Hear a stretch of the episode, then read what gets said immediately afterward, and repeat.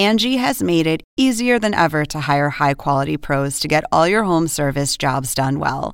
Just bring them your project online or with the Angie app, answer a few questions, and Angie will connect you with local pros who match your specific needs. Or book a service instantly at an upfront price. So join the millions of homeowners who use Angie to care for their homes and get your next home service job done well. Download the free Angie mobile app today or visit Angie.com. That's A N G I.com. This episode is brought to you by Shopify. Whether you're selling a little or a lot, Shopify helps you do your thing, however you cha-ching. From the launch your online shop stage, all the way to the we just hit a million orders stage. No matter what stage you're in, Shopify's there to help you grow. Sign up for a $1 per month trial period at shopify.com slash special offer, all lowercase. That's shopify.com slash special offer. This is GPS, the Global Public Square. Welcome to all of you in the United States and around the world. I'm Fareed Zakaria coming to you live from New York. On the program, Russia will celebrate a victory tomorrow, its defeat of the Nazis in World War II. This year, the holiday will almost certainly focus on Ukraine. But what would victory look like there for either side, and who is most likely to achieve it? We will explore. Also, as America gets ready to mark a million dead from COVID, Bill Gates says we are not out of danger yet, not even close. I will talk to him about the pandemic and the inevitable next one. But first, here's my take. As the prospect of Roe versus Wade being overturned looms large and America braces for another round of culture wars, I've been puzzling about why clashes over values seem to be more intense in the United States than elsewhere, and why the competing camps seem more divided than before. One key to this might be found in a 2020 Pew survey showing that on many cultural issues, the American political divide was the widest among rich countries surveyed asked whether the country would be better off in the future if it sticks to its traditions and ways of life, 65% of Americans on the right said yes, versus just 6% on the left, a 59 point gap. That compares with a 19 point gap in tradition bound France. Asked whether being Christian was a crucial aspect of being a citizen of the country, the gap in America was 23 points compared to just 7 points in the UK. These attitudes are fleshed out further in a 2018 Pew survey, which asked people in several rich countries whether religion should play a larger role in their societies. In America, 71% of people who identified as conservative said yes, while just 29% of liberals agreed. That difference, 42 percentage points, was off the charts compared to the other countries. The gap was 17 points larger than those in the next highest countries analyzed, Canada and Poland, and roughly four times the gap between right and left in Sweden and Germany. In the UK, 35% of conservatives wanted religion to play a larger role in their country versus 28% of liberals, a mere seven point gap. So, why is America exceptionally polarized? It's a tough question to answer. Many of the forces that seem to be at work globalization, technological change, immigration, are happening in other Western societies as well. In fact, if you use the size of trade in a country's economy as a measure, America is less globalized than many European countries. It's not even special when it comes to immigration. Canada and Sweden have a larger share of foreign born people in their societies than does the United States. And of course, technology is at work everywhere. In his last book, religion's sudden decline, the distinguished social scientist Ronald Inglehart offered an answer. Inglehart pointed out that the most striking cultural shift of our times is the decline in religiosity in most countries.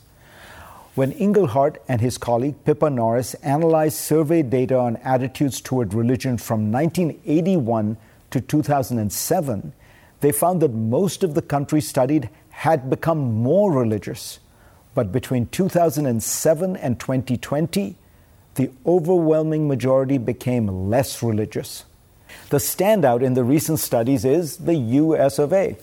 For a long time, America was the outlier in showing that rich, advanced countries can still be religious. In recent years, though, it has been reversing course to dramatic effect. Since 2007, the U.S. has been secularizing more rapidly than any other country for which we have data, notes Inglehart. Adding, by one widely recognized criterion, it now ranks as the 12th least religious country in the world. Inglehart explains that this process of secularization has many causes, mostly relating to the decline of group norms, of mechanisms of control, and the rise of individualism. But here's the interesting part as this broad shift is taking place in the US, it is coinciding with increased polarization. So the picture that emerges is of a country that is rapidly secularizing, but at the same time seeing a strong backlash to that process. Big changes are leading to big reactions. There are other factors at work. As always in America, race relations play an important role. This is one other area where the differences between left and right are much more marked than in other countries, as can be seen from the 2020 Pew survey. All of this highlights a new reality. You cannot really understand America anymore by looking at averages. It has become two countries. One is urban, more educated, multiracial, secular, and largely left of center. The other is rural, less educated, religious, white, and largely right of center. Inglehart and the scholar Christian Welzel have a famous cultural map that plots countries according to their responses to questions about values. As of 2020, America was something of an outlier in the Western world, closer to countries like Uruguay and Vietnam than to Sweden and Denmark. But if one were to divide America into two countries, one red and one blue, I suspect that you would see that blue America would fit comfortably with Northern European Protestant countries, while red America's cultural values would move it closer to Nigeria and Saudi Arabia. For the country's political future, the central question is now this Can these two Americas find a way to live, work, tolerate, and cooperate with one another? If not, the abortion battle may be the precursor to even larger struggles. Go to cnn.com slash Fareed for a link to my Washington Post column this week. And let's get started.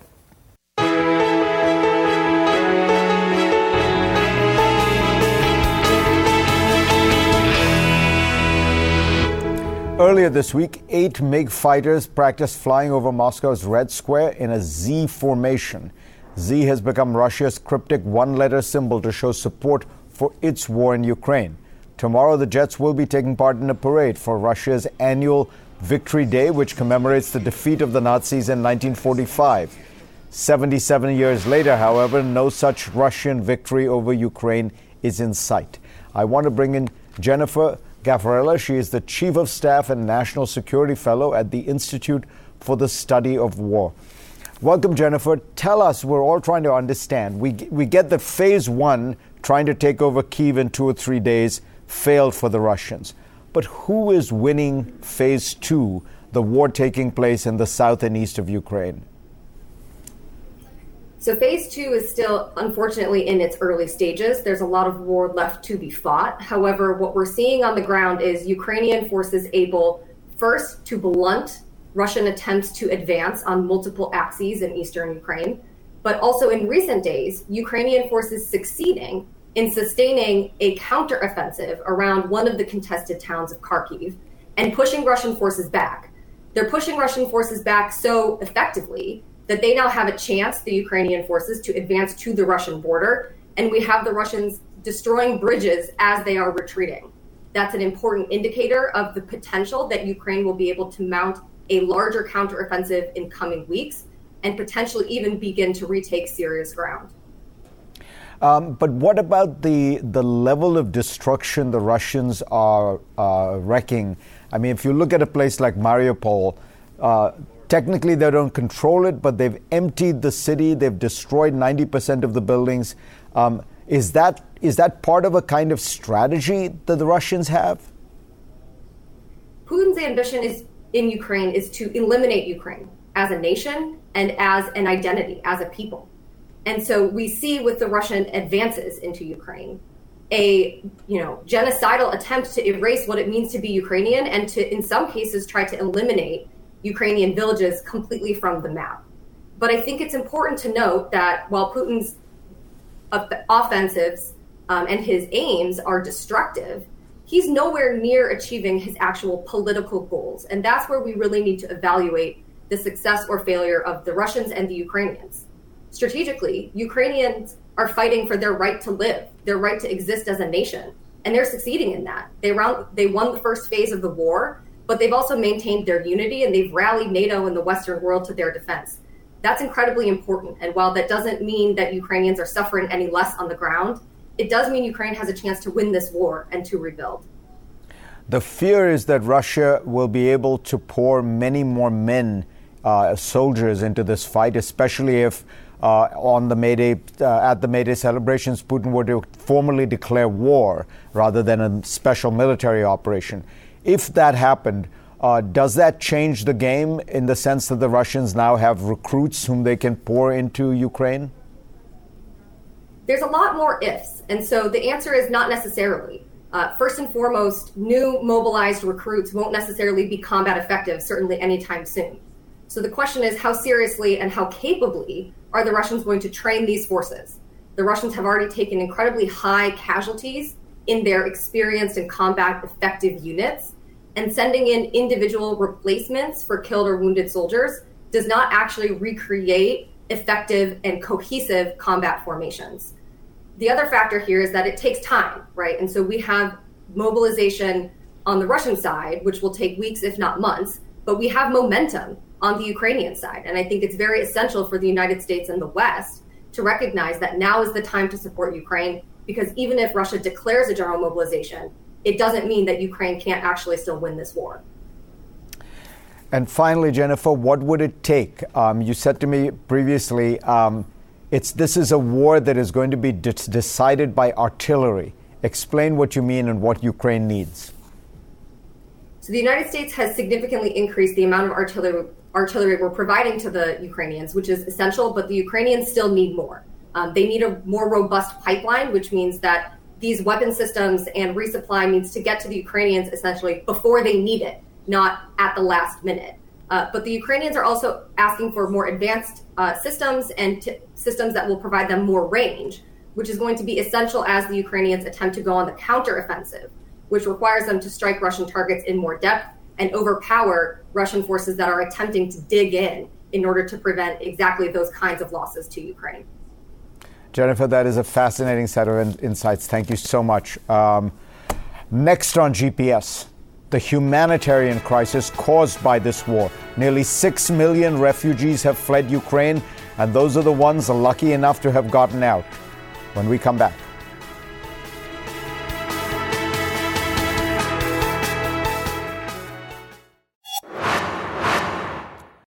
The First Lady, Jill Biden, ventured into Ukraine today after spending time on this Mother's Day across the border in Slovakia, meeting with mothers and children who had fled the war zone. They are among the nearly 6 million Ukrainian refugees from the war. Those left behind in Ukraine face homelessness, hunger, injury, and death. It is safe to say that Ukraine is a humanitarian nightmare. David Miliband is just back from there. He is the president and CEO of the International Rescue Committee and, of course, the former British Foreign Secretary. David, uh, tell us what you can about where you were and what you can tell us of, you know, the, the state and mood of the Ukrainian people. Yeah, I was in Moldova and in central Ukraine visiting International Rescue Committee staff and clients. And three things come through overwhelmingly strongly from every conversation. First, the sheer scale of the displacement as a result of the fighting. You've rightly highlighted 6 million refugees into neighboring states. But there's at least that number of people, six, seven, eight million, on the run inside their own country. Just for perspective, it took three months for a million people to flee Syria. This war has been going on for n- not three months, and we've got 12, 13, 14 million people on the run. Secondly, fear stalks every conversation. An inch below the surface, there's desperate fear of a phone call that a husband, a father, a brother has been killed. And as I was talking to women from Ukraine in Moldova, one of them gets a phone call from Odessa saying, it's my son, there's a missile strike, excuse me, I have to go and talk to him. So the fear is right close to the surface. Thirdly, I can say that the, the overwhelming humanitarian response in the Western world to donate money and support means that this is a much better funded humanitarian response than in other parts of the world. Many times more funds are available, and that means organizations like the IRC, we can deliver the support for healthcare, to deliver the, the, cash assistance that allows people to buy in the shops because there is normality in large parts of the country, despite the fact that missile strikes are taking place. So, is the Ukrainian government in this in this chaos and war? Is it actually functioning in that sense? Yes, that's a very important point. In many parts of the world, it's the UN that has to organise a health cluster or a cash support cluster. Here, you've got a Ukrainian government in large parts of the country organizing the health system, making sure that different parts of the country are getting the supplies that they need, international NGOs, local civil society is working closely. There's also a functioning economy, which is absolutely critical. The best thing you can do in, for someone who's in humanitarian distress is to give them some cash so that they can actually support themselves through the local economy. People having to rent in uh, Europe if they've arrived, but also inside Ukraine. That's very important. One other thing.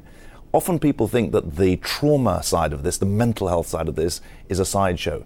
It's absolutely central. Every single person is traumatized by what they and their country are going through. And of course, they don't know how long this is going to go on. The, the, the, the, response in Germany, where I also was, people I met, they were housing Ukrainians. And it's one thing to do it for two days, two weeks, two months. They don't know if this is going to be two years. And that's requiring a massive mobilization. Because, of course, if the sort of fighting that your previous guest, Jennifer, from the Institute for the Study of War, if that fighting carries on, if that offensive carries on, you could have another 5 million fleeing into Europe, and that becomes a huge logistical as well as political challenge. So, uh, what you're describing is a situation that's fairly normal because you are not in the places where there, there was the most active fighting going on. But weren't there missile strikes, and, and what, what does that do to a city to sort of randomly and sporadically have these missiles destroying civilian areas. That it really is a great point because what you've got is a split screen. You've got a really 20th century sort of war going on in the east and in the south, battle lines. You've been hearing about Kharkiv uh, this morning. And then in the rest of the country, you have something much more asymmetric. You just don't know when the missile strike is going to come. Odessa, uh, Vinnytsia, um, Kiev itself, Lviv. And that increases the fear, and that's increasing the flow of people even though it's not a front line. And I think it's really important that we keep that in mind as we think about planning for different scenarios, humanitarian scenarios, going forward. Um, you then went from Ukraine to Germany. Um, everyone is wondering are the Germans fully behind this? There is this, you know, the, the spat going on even between the Ukrainian government and the German government because the Germans have been so uh, pro-Russian. The Ukrainians would argue, certainly the Social Democrats, uh, dependent on Russian energy. Um, what is your sense of whether Germany has really uh, transformed itself on this issue? I think it has, and I think there's a really important category error being made uh, around the world, especially in some of the uh, commentary. Germans at an elite level, some of whom I met at the uh, senior reaches of government, but also at a local level, they've really made a fundamental move in their own geopolitical positioning and their own assessment of Russia. However, they do this with deliberation, with caution, with the opposite of machismo. There's no machismo about doubling your defense budget in Germany. There's a real sense of responsibility arising from history. And I think it's incredibly important that we don't mistake this caution, this deliberation, with an absence of determination. I felt from the German leadership that I met, but also from German civil society, they know that this is deadly serious. They know it requires fundamental change in how they position themselves, but they also know that they've got to be in it for the long haul. And that takes real care, real planning, real determination. And I suppose for people in Europe and the world, it, it is not a bad thing that there is not too much German machismo. No, that, that, that's the. And we should, I think, be humble about that because there's determination, but they know their history, and we should know it too. David Miliband, always a pleasure. Thank you. Um, next on GPS, Bill Gates and how to prevent the next pandemic.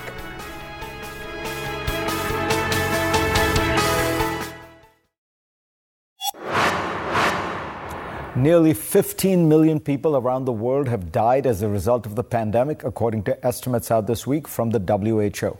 and we are about to hit a new grim milestone 1 million confirmed dead from the disease in the U.S. If anything, Bill Gates started sounding the alarm about pandemics long before COVID emerged, and he's become one of the world's most important figures on public health. His new book is How to Prevent the Next Pandemic.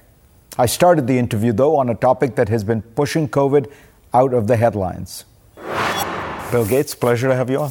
Good to talk to you. So, since we last talked, um, small thing has happened. Russia has invaded Ukraine, and it feels like we're in a new world. We are going to be seeing higher energy prices, higher food prices for years to come. It seems difficult to see how this resolves itself very quickly. What does that say to you about the economic outlook for the next few years? Well, it comes on top of the pandemic where government debt levels were already very, very high, and there were already some su- supply chain problems.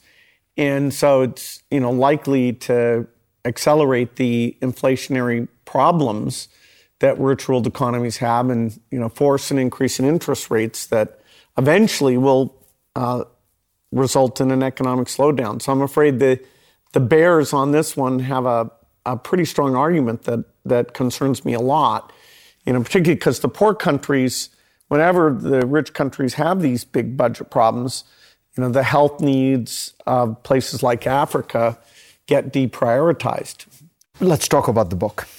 Uh, what's really important, it seems to me, is that you're reminding us that not only is this pandemic not over, but we need to try to think about how to how to prevent the next one, um, and not forget that that's you know that we didn't do so well the, on the on the last one. But first, let's just talk about um, you you you've made the point uh, that you could end up with variants that are uh, transmissible and, and more lethal. I think we've tended to assume that what you're going to see is an extension of the pattern we've seen, which is more transmissible variants but much less lethal. You're saying that doesn't have to it doesn't have to keep going that way.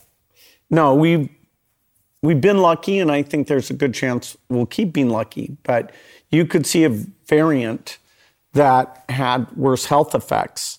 And right now the COVID is very dangerous uh, for older people or people with some medical conditions, but for a lot of people, uh, not you know a, a, risk of death. And so we're not out of this one.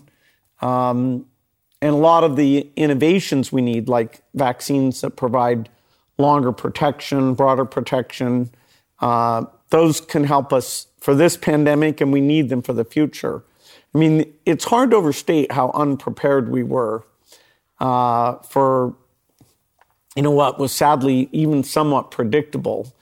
And so hopefully this is our big wake up call uh, to, you know, do like we do for earthquake and fire and war to really, you know, be able to respond correctly. So, Bill, let's just, let's imagine the next pandemic. Okay, it starts up, as many of these have started up somewhere in Asia, probably East Asia, for a whole variety of reasons. Um, what is the Bill Gates plan? What would you like to see happen when you first the first the first time you hear about some people getting infected by some kind of airborne virus? Yeah, the big risk is human to human transmissible respiratory uh, virus you'd like to have a group um, connected with the World Health Organization that sees that outbreak early and is able to go in and look, uh, sequence what it is, understand the nature of it, uh, have some tools that aren't dependent on the specific pathogen that you can give people not just masks, but also some drugs to block transmission. And you want to stop it before it gets to lots of countries, which is when it becomes a a so-called pandemic. You've got to nip it in the bud. You know, these things are exponential, and so avoiding cases here, you know, saves lots of cases downstream. You point out in the in the book that if we had stopped uh, COVID, what was it in, by by the middle of March? The number of people who would have died would have been, you know, a, a fraction. Percent. Right, that's right. What, what it is now. Yeah, those first hundred days uh, to recognize you've got a problem and do containment uh, counts a lot. You know, some countries like Australia ended up with uh, 10% of the death rate that the rich countries, including the United States, had. And that was, you know, they moved a bit faster to get diagnosis and quarantine policies in place. And, you know, it's, that's a big difference. 90% of all the lives that we lost would have been saved. Next on GPS, Bill Gates says we need a germ team. What does that mean? He'll explain. Back now with more of my interview with the multi billionaire businessman and philanthropist Bill Gates, talking about his new book, How to Prevent the Next Pandemic. So, you'd, you'd have this group, and it's called GERM. It's, exactly. Uh, it's uh, spell out the acronym. What is it? Yeah, that's the Global Epidemic uh, Response and Mobilization Group, GERM uh, managed by the WHO. And you think it would cost about a billion dollars a year, so not a huge investment. No, you know, it's tiny. I mean, compared to the numbers we talk about with defense budgets or climate change or, or what you know, we ended up costs. spending on COVID in terms of the relief we had to give people for the lockdowns, which was in the trillions. Yes, we're 14 trillion of economic damage and uh, you know still counting. And so it's it's one of the cheapest insurance policies You've got to make sure that people stay full time uh, getting us to drill and practice, which is hard for things that don't come along very often. You know, with earthquakes, it's almost good that they're small ones, or fires that you have small ones, because it always reminds you, oh, there could be a big one. In terms of disease going global, doesn't happen much, but it'll be happening more. Either, as you say, Asia is a big risk and Africa is also a big risk because the boundary between humans and animals is getting uh, closer and closer. So, what strikes me about the book is you don't talk about what seems to me a central dilemma, if not the central dilemma, which is we're living in an age of increasing nationalism. And I can't see, I mean, look at what happened this time. The Chinese government basically refused to allow people in, refused to, they, they did sequence and they shared that. But other than that, they were very protective. How do you get around that?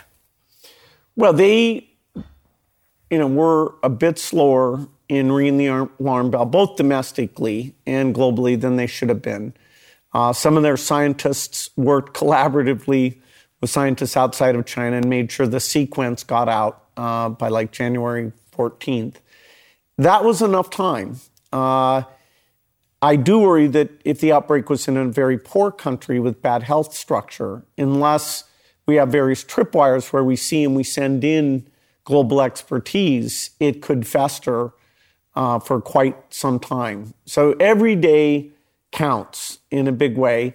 You know, is the world more nationalistic than the past? Um, you know, uh, the world's always been pretty pretty nationalistic, and yet we're in this together. Uh, you know, it's not like China's escaped uh, completely from the ravages. We all participate in the global economy.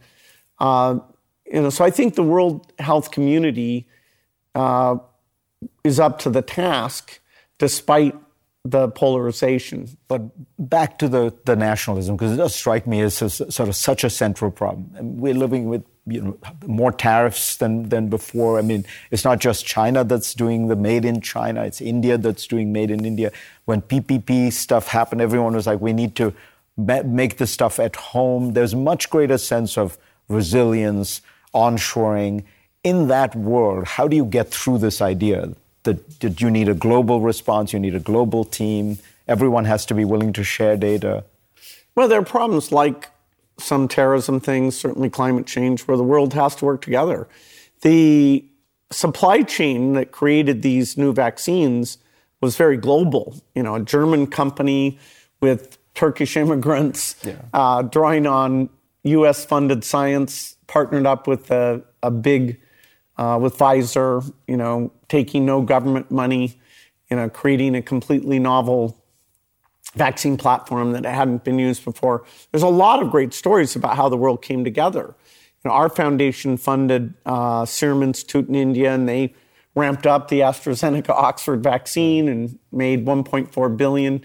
Uh, a lot of those got used in India, but you know, a lot of lives were saved. So if you really get autarkic uh, on health and pandemic issues, you're in very deep trouble. It's okay to fund a few mask factories, but you need all the data coming together. You need information sharing coming together. You need the best scientists who are inventing new drugs and you know running trials that will cost many countries. So you know I'm not giving up that global cooperation uh, will happen uh, because you know very hard, particularly for the lower income countries, to stop these things without the world working cooperatively. Looking for silver linings, one of the things you talk about, which I thought was really interesting, is uh, clearly the pandemic causes a lot of mental health issues, distress, and things like that. But you point out that this is an area where digitization has actually provided a surprising kind of upside or a, a solution. Explain. Yeah, so the idea of video conferencing was very much a niche thing, even though it's been at World's Fairs, you know, forever. You know, there were a few people who did that, but during the pandemic, any engagement, uh, sales meeting, meeting with a doctor, you know, having a funeral, you know, people were forced to say, "Hey, can we do that digitally?" And the software improved a lot. Uh, I think the medical vertical, uh, particularly for uh, behavioral mental type consultation, will be forever changed. And we'll all think, do I need to go to that convention or could it be online?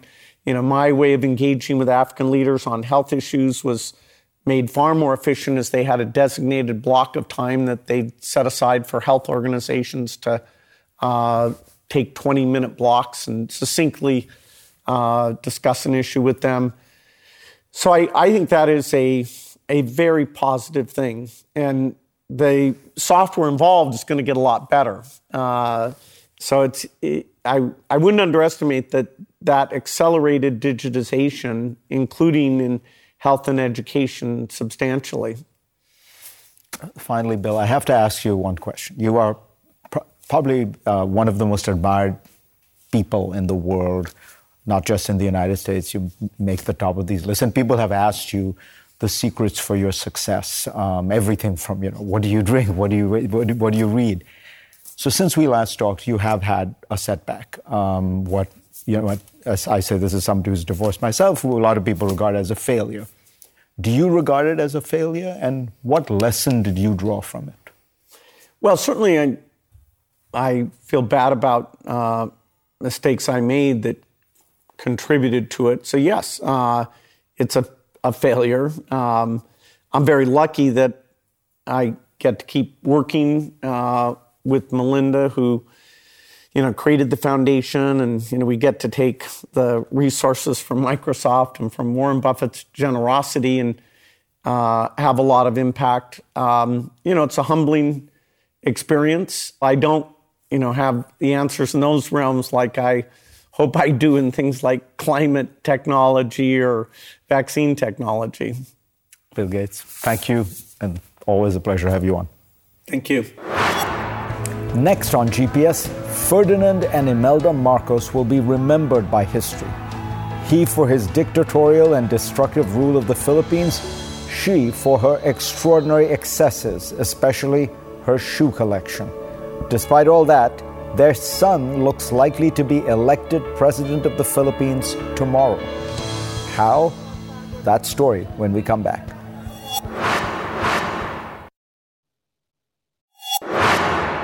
And now for the last look. The tension between liberal democracy and authoritarian populism that we've seen play out across Europe in recent weeks is facing a new test in an entirely different part of the world. I'm talking about the Philippines, where voters will go to the polls on Monday in what one observer called the most consequential election in the country's recent history to choose a president to replace Rodrigo Duterte. But if you think that Duterte's brutal six year regime, with its attacks on the press and its deadly war on drugs, have tipped the scales in favor of democracy, you may be wrong. As the journalist Sheila Coronel writes for the FT, the current frontrunner is the only son of the country's notorious former dictator, Ferdinand Marcos, who, alongside his wife Imelda, became international symbols of brutality, excess, and corruption during his decades long reign. Over his time in office, he accumulated $10 billion by some estimates As The Guardian writes, he invoked a period of martial law that lasted for nearly a decade, in which tens of thousands of political adversaries, student leaders, and writers were tortured and more than 3,000 killed. It all came to an end in 1986 when hundreds of thousands took to the streets in protest of Marcos's rule and in support of democracy. But the Philippines, like many other countries, has fallen victim to a dangerous backsliding.